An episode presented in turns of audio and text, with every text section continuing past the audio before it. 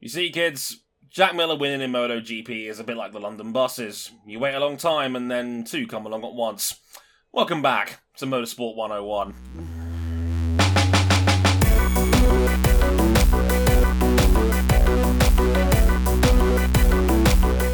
Hello, everybody. Welcome to episode 305, the MVP edition of Motorsport 101. Glad you could join us. Um, and uh, yeah, we, we had uh, absolute chaos in MotoGP for the first time in four years. We went flag to flag, baby. And uh, it was exactly how a MotoGP flag to flag race goes utter mayhem, big gaps, and some surprises. But uh, the one thing that wasn't a massive surprise, Jack Miller wins. I know that's really strange to say in 2021, but here we are. Uh, but uh, with me, as always, on this show, we got we got Ryan King. Hello, sir. Yes, uh, 305, doing it for Pitbull this week, or doing it for Formula One because that's the exact distance of an F1 race. Probably Oh, yeah. this one's for this one's for Pitbull, Dale. Mr. Worldwide himself. And uh, King, we, we we have reason to celebrate the the, the Knicks of the fourth seed. Congratulations, sir. Yep, home court advantage against You get a Atlanta home Hawks. playoff series. The the Knicks not only made the playoffs, they get a home playoff series. I'm just like, after years of rinsing King on this podcast over his beloved Knicks, they're actually good, like really good. There- there's, a lot, Uh. there's a lot of people I can thank for this, but I, I think I gotta thank the new recent fandom of one Scott McLaughlin. I think that's what put us over the top this year. I did see that. I saw him on Twitter retweet. It's like, oh, he's adopted the Knicks. I was like, well, you could do a lot worse, I suppose. Um, you could pick the Boston Celtics, isn't that right, Cam? Mm. Oh. Well, uh, Oh, you know, like the uh, like the Tottenham Spurs video from many a year ago, we're fucking shit. I We're like, fucking I like how he's called it. He's like I like how he's called him the the ham spurs for the second straight episode. I don't love it. care. it's a I don't commitment care to the anymore. bit. Like, Which, have- which like- by the way, if you if being you a ever, Celtics fan has torched all of my goodwill, and I I, didn't like- have much to give. I was I like, gotta say though, calling them the ham spurs though sounds like an incredible diss if you know somebody who's a Tottenham supporter and you just Right. want to give them a, the ultimate disrespect. oh dear. And you know what? With Tottenham, it fits. And you know what's funny? We're recording this the same day Harry Kane hands in a transfer request. It all just fits. It all it all just comes together. That's why I love hosting this show. Uh, it's it, it's art. Every, everybody, uh, we love we love to see it. Speaking of which, RJ O'Connell, hello sir, how you doing? Howdy. Great to be back. Uh, no developments going on whatsoever. Just ready for a for another normal day of podcasting with no other stuff going on whatsoever. N- none that I can think of. Oh, oh, all right, RJ, it's, it's the intro. You, you can stunt a little bit on us on us hoes. Wh- What's Uh, been going on in, in the O'Connell household lately? Um, well, besides cleaning up the apartment, uh, making dinner, you know, straightening up the restrooms for company come over, I also write about IndyCar now for RaceFans.net. Yeah! hey! I have a job writing about stuff. Uh, this is this is equal parts exciting and terrifying at the same time. No, I, I think I, could- I think I speak on behalf of all of our co-hosts and all of our supporters, and we say congratulations, man. Um, we're very proud of you, and you are going to crush this. Um, with if you attack it with half the charisma and charm that you do on this show, you are going to ace it, my friend. I have no doubt in my mind. You're in a, you're in very good hands uh, over there, and uh, I, I told Hazel specifically to take good care of you, and uh, you'll be fine. I promise. Thank you, Hazel, and thank you, Keith, for helping me with this. Feels Yeah, well- awesome. what were you talking about on the show today? Well, on, on, on, amazingly, we're talking about some IndyCar. Um, who'd, who'd have thunk it? Um, But uh, we'll also be talking about Shock. MotoGP. We'll, we're talking about MotoGP's French Grand Prix as well. Um, of course, uh, big drama at the front. Jack Miller, a surprise Frenchman on the podium, and no, not Fabio Quartararo, believe it or not. Johan Zarco was there too. Um, a, a, a nutty race for Marc Marquez we'll be talking about as well, because for the first time in over 600 days, he led a MotoGP race. Unfortunately, that's when the good news kind of ran out. Um, more on that later. We'll be talking about King's favourite topic, stewarding, because this read it's it's it's ugly head in in, in, a, in a couple of the classes as well. There's some discussion there I thought that was interesting regarding that, and we'll be talking. IndyCar's Grand Prix of Indianapolis, uh, where I can't believe I'm saying this, the third new winner this season already, and we're only five rounds in as uh, Rinus VeeKay took, took his first series win. And we got a spin move on the podcast. Yes! I knew somebody would come through. Thank you, RJ. King, you let me down there. I forgot. To, I forgot to move my stuff so I could do it. Ugh, I'm, I'm disappointed in all of you except RJ. R- R- My RJ chair is- is doesn't crushing it today. swivel. I didn't have an option. There we go. There we go. Yes! We did it. Yes! We did Yes. it. to be fair, I'd have done it myself, but my brother's getting his room renovated, so I've got like I'm literally surrounded by like a ton of his stuff. So like I literally have I- not got the space for it. I have a literal sim rig next to me. Yeah, it's it's understandable. Um, so we'll be talking about that. You're not Arenas special, Cam. Okay, Oh. you're very special to us, but I'm also got the same rig next me. Well, well, well, No, no, no. U- Tell me, tell me how you really feel. the- Uh, uh, Before we get into a uh, sim rig measuring contest, we'll also be talking about that, and obviously probably the the, the other the, the other major big story coming out of IndyCar, Romain Grosjean, and uh, not not only his first pole position in the series, but also a awesome drive to a to a first podium finish for him, and uh, yeah, a, a, a very dramatic weekend for him in, in in all the good positive ways, which we like around here. Um, so all of that in the next hour or so, but let's get the housekeeping out of the way. Places you can find us real quick. We're on youtube.com forward slash motorsport 101. If you're watching us on YouTube, hi! Hit the subscribe button, hit the bell, notifications, all that good stuff. Um, if you haven't already, we're on facebook.com forward slash motorsport 101. We're on Twitter at motorsport underscore 101.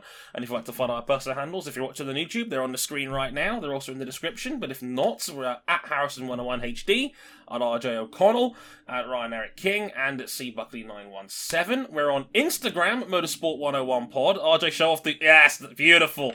Yes, that, the Instagram account is there, Motorsport101pod. Follow us on there for updates, some sneak bits, some funny intros, and all that fun stuff. That's on there as well.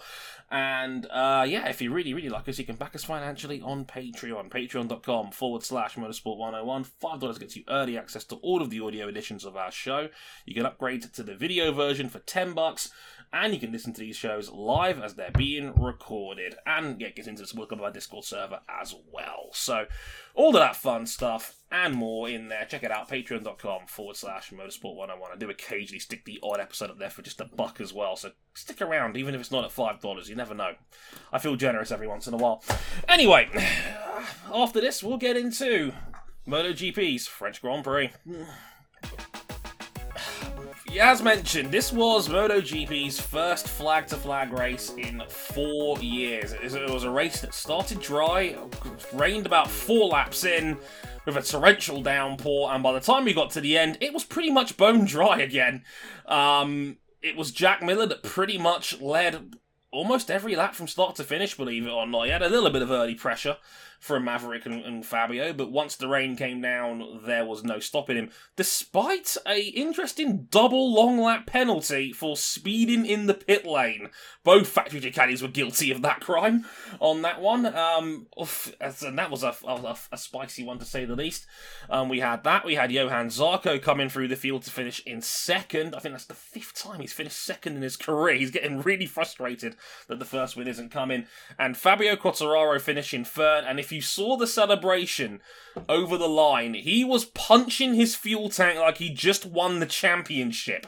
Um, more on that later. Um, to give you a little fun quote about it, he said, Honestly, it was the strangest race of my life because I was in P3, it was starting to rain, and in the beginning, Maverick and Jack were taking it a bit carefully. So I think the guys could catch me through this. I took it carefully. I got the wrong bike. More on that in a minute. I was going to jump on Maverick's bike, so I just ran to my bike, but it was a great experience. And most of all, we didn't expect to make the podium in this condition. He was adamant that if the rain, if it was a wet race, he wasn't finishing top three.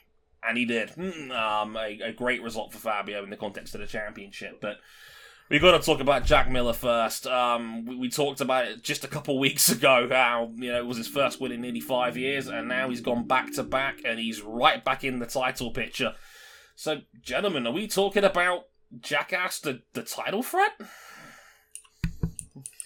Oh Lord! Anytime you bring up title threat, you immediately you know think about what are the upcoming rounds in the calendar, and oh Lord, it's looking pretty good for Jack Miller. What's, what, the, what, what's, what's next, King? uh, isn't isn't it the the Red Bull race? No, it's it's, it's ah, Mugello. Yes. Oh, oh yeah, Mugello. How could I forget? Because it's the same day as Indianapolis. Oh yeah. Uh, Dave Flex is going to be a bit different this year, but um, but yeah, uh, both races might actually be a classic this time. Oh yeah, needs more electricity, but um, but uh, but Cam, do you do you do you what what do we make of Miller here? This, this, it's looking cushy for Miller at the moment. It's looking good. He's he's kind of emerged as, if not the more consistent of the two factory Ducatis, certainly the faster on race day. Pecco still has monster one lap pace when he can uh, mm. when he can use it. But considering the next two tracks, it's not it's not out of this out of the world to think of Jack going four on the bounce here, because Mugello, yeah. he's been good round there. Ducati's good round there, and then mm. Austria, which is you know more or less the Ducati drone these days. I yeah. should point out that the next round after Mugello is Catalunya. Catalunya. Then we get okay. Sachsenring, Assen, and then Why the double. I think that was next? You're thinking F one again, I'm, Cam. yeah, I'm, th- I'm, thinking. I don't know why. I mean, well, Ugh. MotoGP is the Formula One of bikes, or is Formula One the MotoGP of cars? Who knows? Yes. um, I think if he can continue just racking up the results that he has been, that he's proved that he can on this bike, there's no reason why he can't challenge for the title. Yeah, which is which is amazing given. And, uh, yeah, I was, was going to say him it's and amazing. Fabio at the front of the field really mm. so far this year, staying uh, at the front of the field. I would say it's it's funny. He's still the third highest ranking Ducati in the championship right now because Bagnaia and Zarco are still in front of him. but uh, yeah, there's something to be said about about momentum, and to say the least. I mean, RJ, you saw the highlights just now again for the second time. What did you make of it all? Uh, that was certainly an interesting race. I I wouldn't have predicted Jack Miller uh, to come out victorious after a double long lap penalty, but you know, once that track started to dry out and once Fabio Quartararo's began to take on the consistency of a of a freshly grated Parmesan cheese. Mm. Um, oh, that soft just front just cooked in the dry. Checking out. Two wins on the bounce. You know, I don't know if maybe he could. I think three in a row is possible. I certainly think. I think he could certainly rattle off three of the Nets five, three of the Nets six even. Maybe. Maybe Yamaha tends to go well at Catalunya. Uh, that, that could be interesting to keep an eye on as well. Fabio, I think, did win there last year as well, so it's it's starting to space out at the front. I mean, we didn't have time to mention guys like Suzuki having a horror weekend and whatnot, and they're way down. Yeah, Suzuki had the weekend from hell. Two crashes yeah. for Rins, big crash for Mir, no mm. points. Indeed. And on the other end of that title scale, we go back to the man who's now leading the championship again, and that's uh, that's Fabio Quartararo, who he leads the championship by a single point over, over Francisco Bagnaia, who stormed through to fourth in the end. I mentioned it. If you have not seen it, the celebration again. He he. I've never seen a man celebrate third so hard ever in MotoGP. like Fabio was so delighted he literally drank champagne out of Jack Miller's shoe. Um, ah, the shoe he returned. Uh, What oof. year is it, folks? Twen- 2015. I'm not. Uh, I I'm not drinking champagne. I'm not drinking champagne out of a shoe unless it's the undefeated Kobe fives. But uh, in in in the context of the championship, and in the context of Yamaha probably being pretty slow most of the weekend, besides a freakish qualifying, just how important a podium was that for Fabio? Huge. He just had Very. surgery. Comes off the surgery for arm pump. Finishes third. This is very important for Fabio to just. Needed that after Jerez literally slipped out of his failing arm. yeah, this was. If if the, if it had come back this race, we have major concerns about his health for the rest of the Mm. year. It didn't. He, you know, once the track dried, Ducati dropped that uh, high horsepower anvil from the sky on them going down the main straight. But to get third, really, I think is the maximum result he could have gotten. Yeah. On what was not a You good take day for. Yamaha as a whole. Because Maverick Vinales just couldn't get it together. You're looking at Valentino Rossi finishing a distant 11th. Like, that's the second best outcome that Yamaha got because Franco Morbidelli crashed in the race, finished outside the points. Twisted the knee again. Ah. Oh. Yeah, it was, it was it was not a good weekend for Yamaha on the whole. So Fabio, their lead man, coming in third was a a big big result. We've said it on this show many a time. It was a phrased first coined by our former host, Mr. Adam Johnson, who said, "You you don't win your titles on your good days; you win them on your bad ones." And uh, Fabio was ninth at this very Grand Prix in a very similar situation last year because Le Mans was wet last year too. Um, it wasn't a flag to flag, but it was fully wet for the whole way, and he finished ninth that year. So to come back again a week off arm pump surgery and finishing third is uh, mighty impressive. Um, and uh, yeah, like back in back in the lead of the championship. But uh, Bagnaia's not going away. Zarco's uh, Zarco scored good points again this was- weekend. Mm. Peña was ridiculous in the final few laps. He was catching Fabio to the tune of two seconds a lap. Yeah, if this Yeah. race had been one more lap longer, we'd have a different outcome at the top of this sta- points table. Indeed, very very interesting indeed. But uh, yeah, Fabio's just going to keep racking those results up, and we'll see what happens when they hit Mugello next weekend. That's going to be very interesting. Speaking of which, there there was there was one man here that we have to talk about, and uh, again. The man brings the man is box office entertainment in every good and bad way imaginable, and that's Marc Marquez. And uh, his race was uh, all over the place, Cam. Yeah, um, the most spectacular race on the day, in every sense of the word, was from Marc Marquez. First time in a year and a half, about was it 600 days, About six hundred days. Marc led a MotoGP race. Uh, had a quick uh, bike swap where he rushed the pit lane, actually distracted Fabio and pushed him into that mistake, pulling into the wrong garage. Got on the bike, got out into the lead, and started to ride away. And that's as good as it got because he hit the white paint coming out of the Ford chicanes. And oh, we've seen this picture before. Marc Marquez being flung off of a bucking Bronco of a Honda into the gravel trap. Mm. Ugh. He got back on the bike though. And in the wet conditions, he was a scarcely believable 1.6 seconds a lap clear of the entire field. Passing people with reckless abandon, showing us the old Marquez tenacity. And then he crashed again. And this time he was down for good, lost the front uh, going through the Dunlop S's, and that was that. Said after the race, I was riding fast, maybe too fast. I didn't know the front riders were riding slower than me after the first crash. I was just riding, thinking about the recovering right arm and other things.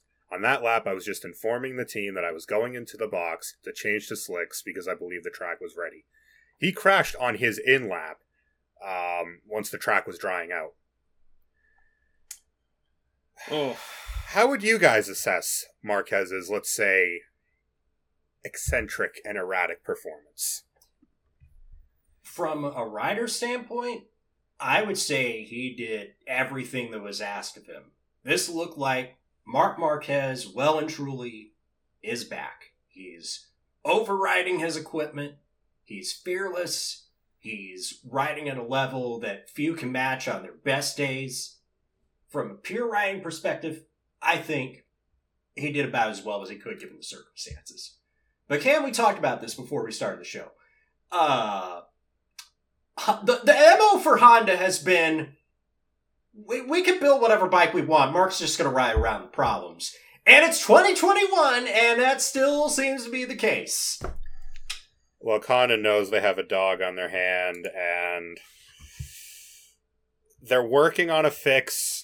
They tested a bike that was truly different uh, in the last big test they had, I think two Mondays ago, but they're not allowed to use it because the engine is in a different place. You got different engine mounts. You have to change the engine casing. You can't do that this year. Dre, what do you think? um, I was going to say, if, and, and to be fair, we only took a small chunk of Marquez's post-race comments in the in the script. He also mentioned later on that uh, he did take some solace from his pace. I don't like. I think he genuinely did not know he was a second and a half a lap faster than, than Jack Miller, who won the race. Um, he was the fastest man on track by miles, and he, he's got to take a little. Again, this is the first race since coming back where it looked like it was the old Marquez again. And that works yeah. in both ways. That's the Marquez we know and appreciate. There are going to be days where he will bin it, trying to do spectacular things on a motorcycle. Like, if you're a Marquez fan, you got to take the rough with the smooth sometimes because this is just who he is at this point, yeah. and he's going to try and handle the problems that that Honda inevitably will give him. They've not like Honda's not had the best bike in MotoGP for seven years now, so yeah. like this is. You know, probably not since 2014, in my opinion. So the fact that you know Marquez is compensating for its problems is no is nothing new. Um, and yeah, like it, this this was an an excellent performance if you take the crashes out of it. Unfortunately, which is strange yeah. to say, it's kind of difficult but, to do that. But unfortunately, like it's it's one of those races. The, the, the conditions are about as bad as you could realistically hope for in a MotoGP race because it was just. It was slippery, it was treacherous, and Le Mans conditions are erratic. Probably the most erratic of any track on the calendar. So, you know, I'm not going to dunk on him too hard for crashing twice because he's not the only guy who did. Um, no. But, you know, I think he needs to stop worrying about that arm so much and just just enjoy your riding again, you know, as best you can because I'm not used to Marc talking about having his headspace clouded, talk thinking about the arm, thinking about all that other stuff. So, you know, it's it's a lot. Okay.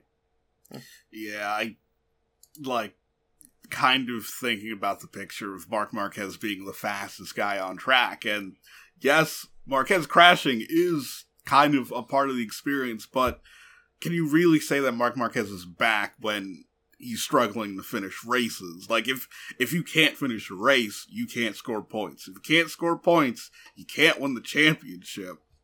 Is Marc's title hopes over? Hmm. I don't think they're over, but I think he needs to, as King put it, he needs to start finishing races. And he needs to start finishing races well. This, I think, is. This race is more than anything proof that, okay, Marc still has all that speed. When he's on it, he's still the fastest motorcycle rider on planet Earth, and it's not even close. Mm-hmm. But now he's got to just start taking the points and and just see it might come to him everyone else might start falling off their bikes they did last year when they were all fighting each other mm-hmm. He can't I keep would, force yeah. he can't try and force a, his way through the pack and win because the honda won't let him it'll throw him off into the gravel every time now yeah yeah he needs to think like 20 I think probably 2016, 16. where where the Honda was a mess, but Yamaha's internal fighting. That was the last year of the Rossi Lorenzo partnership. Lorenzo had already had one foot out of the door by then. And Marquez took advantage of their errors and was consistent and didn't go 100% all the way until after he'd won the title.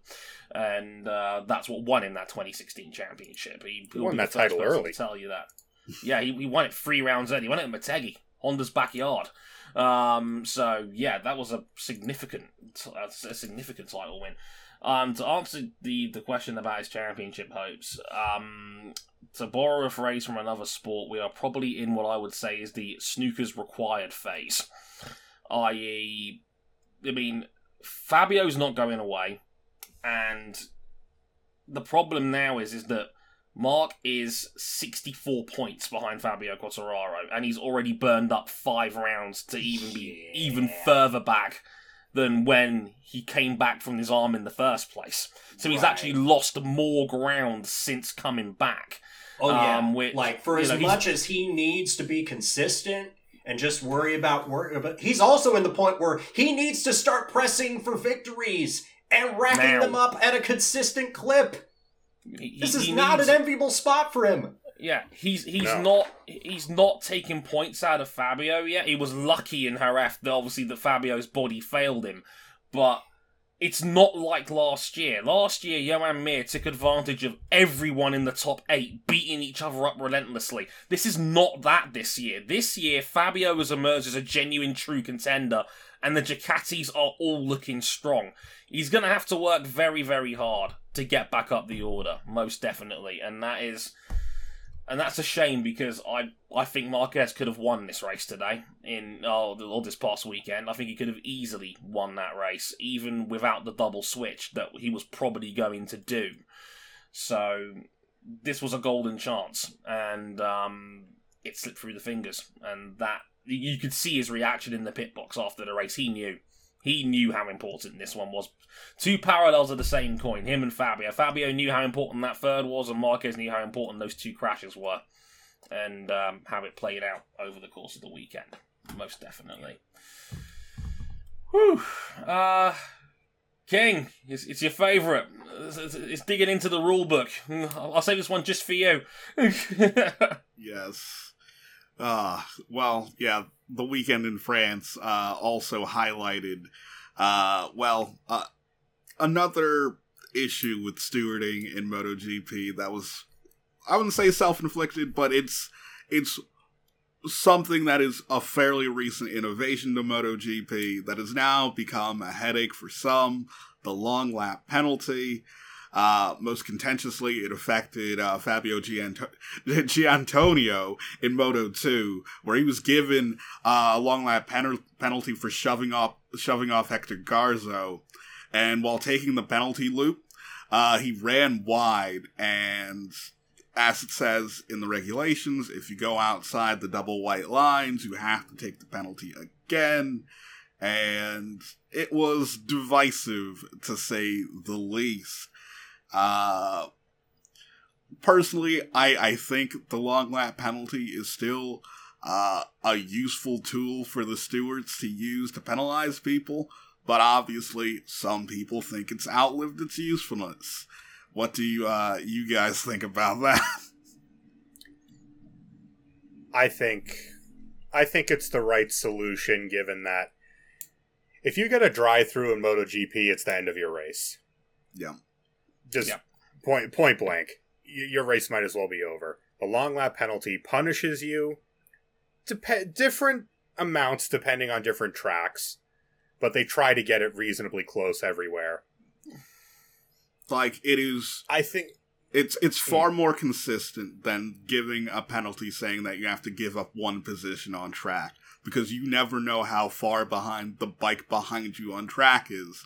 A long lap penalty is fairly static all the time. yeah, if you if you drop a position, it could be one second, it could be five seconds, and uh, you're never going to get consistency out of that just from the nature of motorsport. Right. But uh, I I tend to think that if the penalty has served its purpose, as his did, even though he ran wide, common sense should probably prevail. That you know you served it, you didn't cut back in on the track and shortcut Hmm. that penalty. But rules are rules, I guess. Yeah, this is a. I think this was a classic case of, as the cricket fan in me would go, the spirit of the rules here. Um, and I don't normally like using this term because it's bullshit, and and and unfortunately, it's one that only cricket fans swear by. And um, you know, it's eh, the rules are the rules. Unfortunately, I think it's a rule that needs a little bit of discretion because if you watch the replay of it, DG goes around the outside of the white line. He didn't gain an advantage um, by going wide around the outside of the penalty, loop, which for context was the bottom of the garage there. But giving him a second long lap penalty for failing to comply with the first, um, I thought was extremely harsh, um, especially given how treacherous the conditions were as well. Um, it was very greasy out there. It only just stopped raining um, after the Moto 3 race, and I don't think the punishment really fit the crime on that one. And I, I disagree because you have to lay down the line somewhere because you don't want people gaming how to take a penalty as fast as possible. I guess, but uh, I, I, yeah, but I, feel like I- that's mm. I feel like that's pretty clear cut. That if you go to the inside of the white line, you're clearly shortcutting the penalty section of the track. right. If you go around, if you go outside out of the outside of it because you carry too much speed in, that's self punishing in and of itself because you might go out into the gravel and crash. Yeah, I, I, I don't know how I feel on that one. I think that is it's a tricky one. Um, and like as King alluded to, the long lap is fairly consistent. I mean, again, it's not perfect because obviously every track is different. Every you know, obviously it's at MotoGP's discretion as to where they put the penalty loop. Um, you know, some solutions are better than others, but it's it's funny because I didn't have a problem with MotoGP using time penalties like they used to a couple of years ago, but the problem was that the way they were working out the deltas were inconsistent, so they just dropped it. um, and the, it's the next point on our list. Well, I'll address that a little bit further, but I I'm not sure. Because, and the reason why I say I'm not sure is because the stewards are basically judge, jury, and executioner for an incident on track, and they can hit them with a punishment pretty much straight away. And with time penalties, there's a bit more flexibility that you can add or take away after the fact, after a race is done. If you do a long lap penalty in the middle of a race, there's no going back.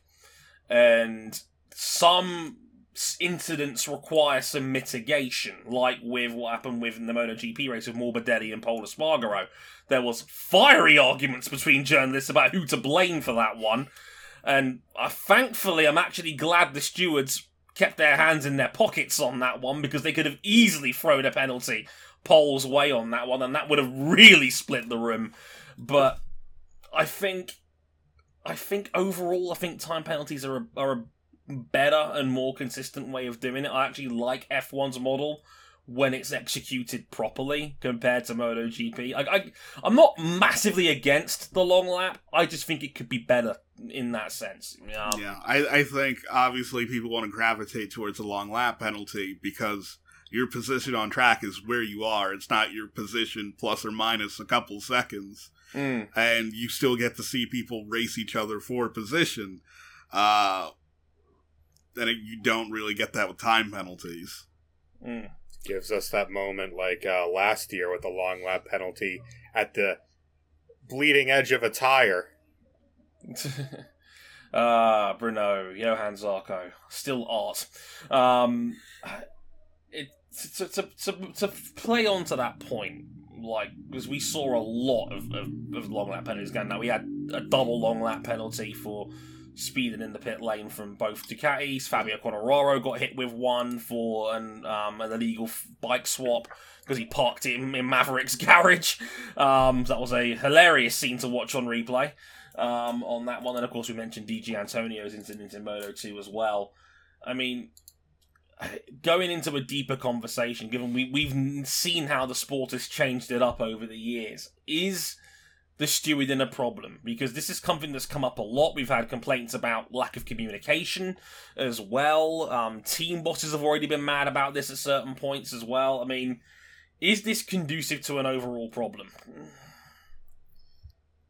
Uh, well, it's it, it it's kind of hard to say because you'd have to point out what that problem is. Yeah, it's it, it just seems to me as like I, I I personally have this opinion that I think it's a bit strange that the long lap penalty has now become like the beacon of choice. And MotoGP has changed the way it punishes riders a lot in the last half decade. We went from the penalty point system, which was dumped after a year after what happened in 2015. We Oh, had God. yeah, you know how that ended. We had time penalties Someone for a wrote a book for, on it. yeah, for track limits and whatnot, and then that was dumped, and now we've got the long lap penalty, and they. s- I- I'm not entirely sure the sport knows how to best discipline its riders. That's the problem I've got with this. and like inherently a lot of people who are voicing opinions about them having an issue with stewarding are people who are directly affected by stewarding the teams. Um, yeah, there, there's Cause, been effect. Yeah, there's been many an explosive meeting on that. I mean, Cam, how do you feel about it in general? Because it's obviously it's it's been a bit erratic over the years. It feels like once we, every time we settle into something that everyone feels good about, that punishes people where they deserve to be punished fairly, something comes in and tips it on its head, and we scrap the whole system and start anew. I am not the biggest fan of that approach because every system you put in place is going to have its pros and cons. Eventually, it's going to punish someone in their eyes unfairly. Hmm. I tend to like, as I said, the long lap penalty because it has some modicum of consistency.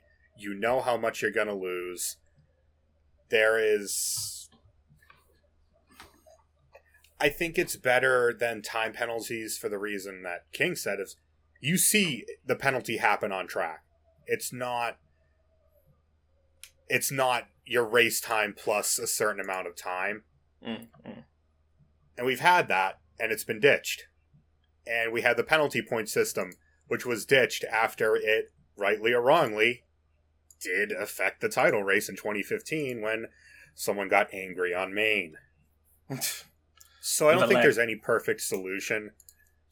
I'd like to see MotoGP stick with what they've got now because I think it's probably the most fair solution. But all that, of course, that all depends on how they execute those penalties. Indeed, indeed. OJ, you got any two cents on this one?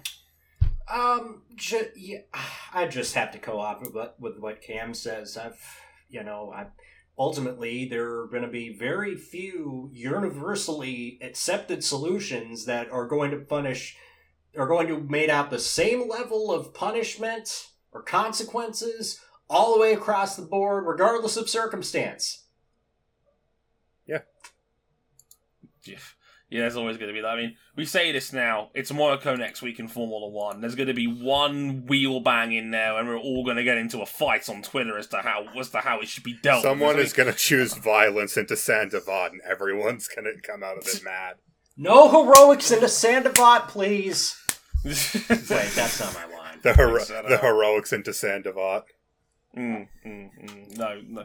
So I, I, I, you know, it's big, big old F one cars going into Monaco. Yeah, yeah. Good luck. We'll, we'll be talking about this again next week. I just put that down as a given from now. I'm start, fellas. I'm starting on next week's script now. Okay. Um, like, don't worry. Oh. It'll, it'll, it'll absolutely be relevant by the time we get around to it next week. I promise. Okay. So Uh, notes about penalties, the 50th round of discussion of whether or not this should still be an F1 venue, Yeah.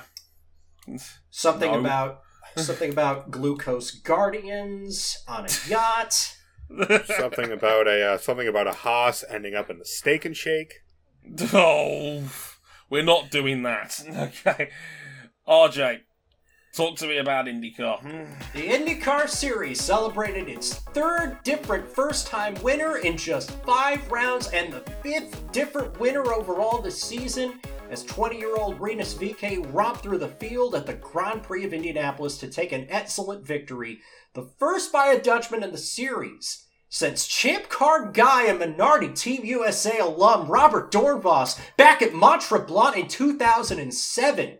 Of course, a massive part of the story of the weekend, though, belonged to rookie Romain Grosjean, who took his first pole position in the series and would go on to finish second on the day, his first podium in single seater since 2015, and just six months on from that horrifying accident in Bahrain that the broadcasters wanted to show every half an hour. But don't worry, they're going to show it half and every half an hour on CBS in front of less audiences if that deal goes through. Romain Grosjean wanted to. I'm gonna be sick. Romain Grosjean Romain Grosjean commented after the race and saying it was so cool to lead the pack and fight for the win. Forgot how much I love that. Thank you, IndyCar and Dale Coyne Racing, for reminding me. Now I want more. Blue flags cost us a win, but our day will come. King, with three new winners already and the three youngest drivers in the series winning this season between VeeKay and Colton Herta and Pato O'Ward, just how good is this IndyCar youth movement? Well, I'd say we need to wait and see if it sticks, because uh, it feels like we go through this every three or four years where we got a whole slew of first time winners, and then two years down the road, where'd they all go? Where'd they all go? They're all they're all sitting under Scott Dixon's boot. He's adapted again like Doomsday in the comic books. Uh, like I, I'm, I'm fairly certain that a number of drivers will stick and will be in IndyCar long term, but it's not a guarantee that everyone will be around in three Yeah. years' time. Because before Rinus VeeKay came on the scene, would you have ever imagined back in 2016 when Josef Newgarden won at Iowa with a broken freaking collarbone that Ed Carpenter Racing wouldn't win another race for five years? And that Uh. in that time they would have other promising prospects like Spencer Pigot, like Ed Jones off the back of a Ganassi ride, and those didn't work out. And you're thinking once they brought in Rinus VeeKay last year, you're thinking, well, certainly this has got to work out. And I'm glad that it is working out because he loves this place and he looked excellent. Just ripped around Romain Grosjean in the second half of the race uh, while Grosjean was having to fight his way through all sorts of crap traffic, whether it be Montoya, Sato, Bourdais. Man, there's a lot of SF1 guys in that miss, huh? Yeah, it, it's a situation where, like, yeah, if someone told me that Ed Carpenter Racing wouldn't win another race for five years, I'd be like, so you're telling me Ed Carpenter Racing no longer exists? you know, Yeah. given us, yeah, given motorsport, that's, that's probably not a million miles away. Hmm. but yeah, I like this youth movement. Yeah, I like it a lot. because you know we've Mm. we've gone through first five races, five different winners, three first time winners. Uh, yeah, it it feels like a lot of people are uh putting their putting putting their mark on the season and making sure that they're going to be a name that people don't forget. Yeah. I, I, I, I said it during IndyCar's much edited 2020 season at the Harvest Grand Prix where he was wheel banging with Colton Herta. I said on Twitter at the time, if this is the future of the sport, the sport is in very safe hands. And I stand by that sentiment now. I mean, Rinus was superb, absolutely superb. His his pace in open air was was fantastic. The the the series knowledge of clearing the traffic over Grosjean was probably what got him the W on the day.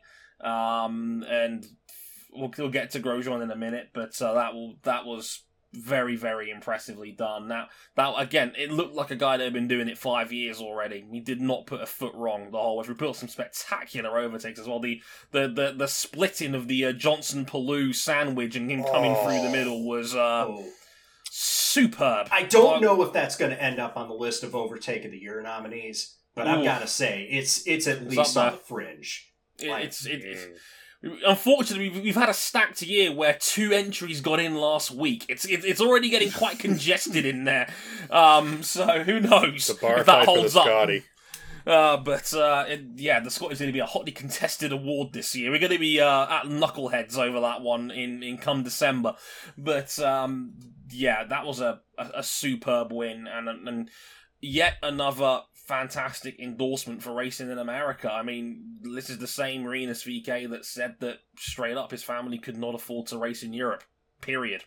And Rinus has made history. He's the first man to win on every stage of the road to Indy and now obviously the the, the, the premier class itself. Um, I am amazed that he's the first one, given mm. all the guys who come up through the road of Indy. And we've talked sometimes about how Indy Lights sometimes has trouble attracting something resembling a full grid of cars, even in the years where he had dudes like Colton Herta, Patricio O'Ward, and now Rinus VeeKay.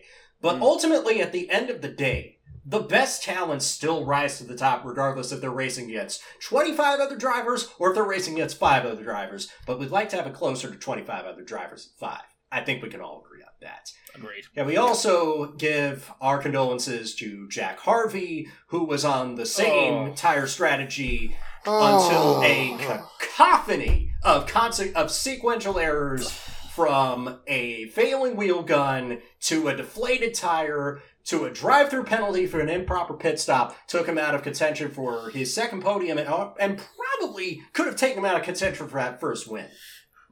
Yeah, he would have been in the fight for the win were it not for those problems. Uh, Shank is doing good, but Shank has to fix the operational errors because I think that's the second time this year that uh, yeah issues in the pits have really cost Jack a great result. After that first race in Texas, he was fifth in the standings. He's dropped to 13th. But it's still early oh. days, of course. Anything can still yeah. happen. I want to talk about Romain Grosjean. And. Oh! Folks, oh, Romain it feels Grosjean good. old is back. You know, I it like. feels so good.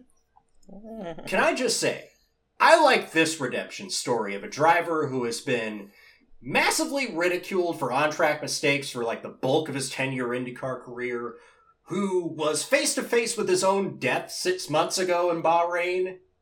Mm-hmm. uh, that effectively ended his F1 career, apart from the demo run he's going to get with Mercedes later on. That's been reshuffled a bit.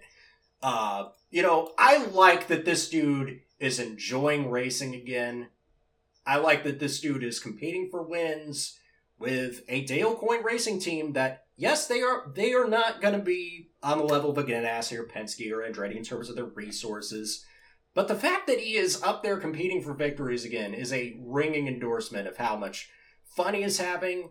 And I just want to ask y'all, how big a win is it for IndyCar that Romain Grosjean's up at the front again? Huge. And I know the conversation's going to come up, but we how quickly we forget that this is a driver who has double digit podiums in Formula One, more than most of the current grid. Yeah. And who was phenomenally talented coming into F1, if erratic, and for far too long wasn't able to show the talent that those of us who watched him in 2012 all the way to 2016 saw that he had. Right, because he, and now he's somewhere where he can show that talent. Yeah, because uh, because we our last memories of Romain Grosjean before that crash were what dragging out Haas cars that just couldn't work on track, and then before that his last years were Lotus where the team couldn't pay its invoices, and he's still got dragging... that podium. Oh. Got that podium at Spa 2015 when the bailiffs were in the paddock ready to shut the team down. He's having so much fun here. I, I love this. This is an actual redemption story that you can get behind. You know, other than this driver overcame a season-ending racial slur on Twitch in the greatest comeback since Tim Richmond in '87, if you believe yeah. some folks. Yeah, I Romain mean... Grosjean is a genuinely likable, good dude. Yeah, the nicest thing I can say about him more than anything else is Romain Grosjean seems like a genuinely good guy who is enjoying his time in IndyCar. And he deserves that after years upon years of ridicule. And the only time that ridicule stopped was when he literally almost died. And a phenomenal picture taken during the weekend. Him holding his second place trophy A a, a huge in his- shout out to the brilliant Grace Hollars who took that picture. I had to give Yeah. her a shout out on here because a lot of people didn't. Um, and you've probably seen it already at some point on social media by the time it's been released. But yeah, I wanted to give a big shout out to Grace Hollars for taking, for me, one of the most powerful images I've seen in motorsport in a long, long time. holding his second place trophy with a hand absolutely ravaged with scarring from that crash. hmm And it's it's easy it's easy to forget that that was only six months ago, Yep. and Yep. it, it, time goes very very fast when you, especially when you're sports fans. It, it, like off seasons come and go very quick, and uh, that was six months ago. That was only November of, of 2021 uh, or 2020, I should say, and. To, to follow on from what Cam was saying, once the internet has put you in a box as a driver, it is incredibly hard to escape that moniker. And we saw it with, with people of similar abil- ability, maybe potential, but also guys that were also a bit. I, I think back to Pastor Maldonado, who I look back and I go, he really wasn't that bad in the grand scheme of things. But of course, every week, if he had a debatable one, it was like, oh, look, it's Pastor at it again. And, and he And that's a driver who, just as well, after his F1 career ended, went and won the 24 Hours of Daytona in class. Yeah. That's a, and that's a incidentally hard was the to only and incidentally was the only person in that car who didn't crash the car over the course of 24 hours. And I would have loved to see what he could have done in IndyCar. He came close to a couple opportunities, just never came through. Yeah. Oh look, my goodness! So Once, King, once, it's going to yeah. be a while until we see him back in an Indy car because, of course, he's not doing the 500. His buddy Pietro Fittipaldi's doing that in the 51 car.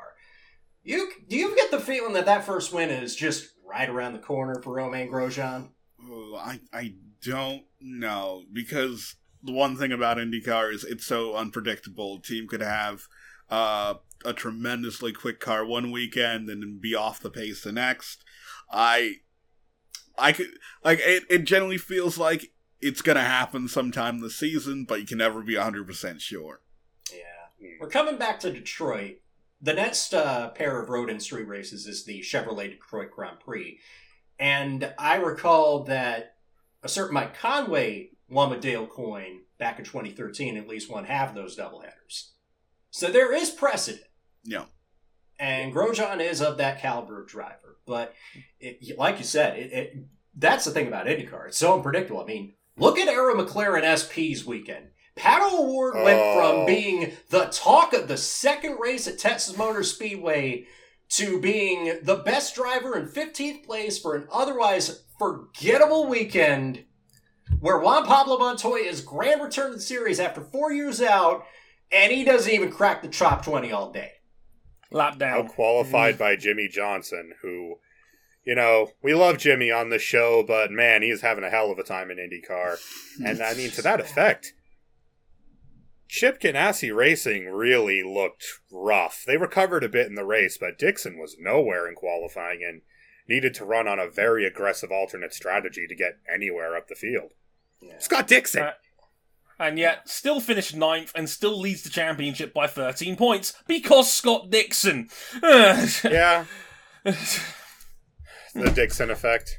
the Dixon effect. I mean, yeah, I mean that's that again. Going back to the Venus point earlier, it just highlights the great thing about IndyCar. It is so competitive that weekends like this will swing on a dime. You will have day, you will have back to back weekends where Pato looks like a million bucks winning around a dodgy oval in Texas, and then a week and a half Oh. later. He's taking an escape road at the first lap of a four wide at Indianapolis because that's just IndyCar for you, where consistency is so so important because Pato O'Ward's last two weekends are the walk-in examples of how it can all go wrong extremely quickly. Oh, Ask Connor. Daly; he'll tell you all about that one. Yeah, And if you I- want consistency, Scott Dixon is your man. I was about to say, like, just to put a bow on this, like Dre, would you agree that IndyCar is like the Premier League of of major open wheel racing series is like, yeah, it's still like the same four, five, six cars or teams that end up competing for the title every year, but on any given weekend, anybody can win a race. Yeah, Leicester City does roll up every once in a while. Um, you know, and congrats on their FA Cup win, by the way. Uh, that was awesome. Uh, suck it, Chelsea.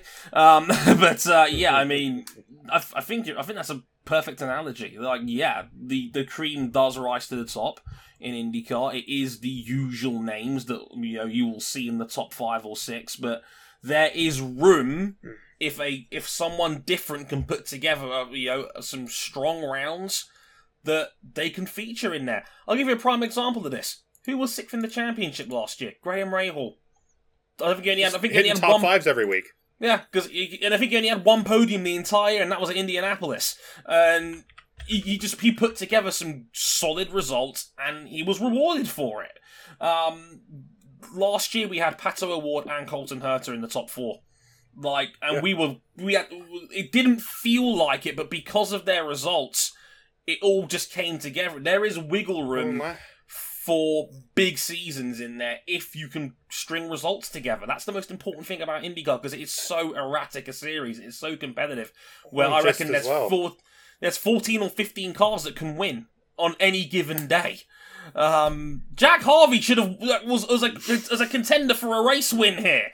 This is no disrespect to Jack Harvey, but it's because he's never a guy you're probably going to pick to win a race. But he's performing really well this season, but the results just haven't been there. But you, you get the gist. It's there's enough wiggle room for a Leicester City to climb the ranks if they can put it all together, and that's the beautiful thing about and the a lot of that and a lot of that has to do with uh the big one coming up in a couple of weeks because uh this was a very worthy beginning for the month of may at indianapolis Oh, 8,500 practice weeks. begins this week Yep, time trials week after. Points are on offer for the Fast Nine. Double points for the race. This is going to be a big one in terms of the championship, and of course, to it, sometimes to the series' detriment, it's the biggest race of the year Yeah. by, by an order of it's magnitude. one of the biggest races on planet earth Indeed. And Bump Day is back this year as well because the, the Oh, official yes. entry list is out and it's 35 strong. So uh, not everyone will be people. making the race. two people we don't know who because indianapolis works in mysterious ways sometimes your lotus is indycar program sometimes your team penske but two people are going home this year No, no one knows, and that's the beautiful and awful thing about Bump Day, and we will be talking about that on next week's show, as well as a little bit of a preview towards the 500 as well. We'll know, obviously, you know a lot more about what's going to be happening on by the time we get to next week. Also, there's some flagship Formula One race this weekend. Apparently, it's at Monaco. I mean, who's excited for that after what happened last week? I, I'm, Well, yeah, I'm I'm I- very excited for the Bump Day pre-race show. I'm Yeah, excited yeah. for the steak and shake. you know i'm excited King. to see one last qualifying lap with these big stupid fast cars around monaco but the race itself pass Tune Anyone in for for, Steak and Monaco. Shake? Yeah, tune in for Monaco qualifying on Saturday. That's awesome. Tune in for steak and shake. And let's be real, uh, whoever qualifies on pole, and we should have a legitimate fight for pole this year, probably winning the race. Probably. I was devastated to learn that this is a different steak and shake for the one that exists in America. I mean, I know it's Ah. the same name, but I, I looked at it, it's like, yeah, this is a much more bougie steak and shake than the one I'm used to. And it's not just because it's set in Monaco. Oh, that was a, the, the, that. That's going to be fun. So yeah, Formula uh, One at Monaco and uh, Bump Day for the 500. That'll be the predominant features into next week's show. Looking forward to spending 45 minutes on Bump Day and about 10 on Monaco. I'm getting that set up right here and now. Um, but uh, that'll put a bow on episode 305, the MVP Mr. Worldwide edition. Basically, you can find us one more time real quick. We're on youtube.com forward slash motorsport 101, facebook.com forward slash motorsport 101, At motorsport underscore 101. At handles one more time at Harrison 101 HD, at RJ O'Connell, at Ryan Eric King, at C Buckley 917. And if you really, really like us, you can back us financially on Patreon, patreon.com forward slash Motorsport 101. $5 for all the audio shows, 10 bucks for the video version, and live recordings as well on Discord. Um, yep, on website as well, motorsport101.com. I put a piece up there about Jack Miller um, and his career, even more prominent now. He's won a second race in a row. I, I wrote about him and the power of betting on yourself. It could easily be a video by the time this goes out as well, if I can find time. Um, so that'll be up there as well. So check that out if you haven't seen it already. I've been Andre Harrison. We'll be back for Bump Day. Until then, I've been Dre Harrison, they've been RJ O'Connell, Ryan Eric King, and Cam Buckley. Sayonara. We're vibing, y'all. Bye. Vibing at the steak and shake.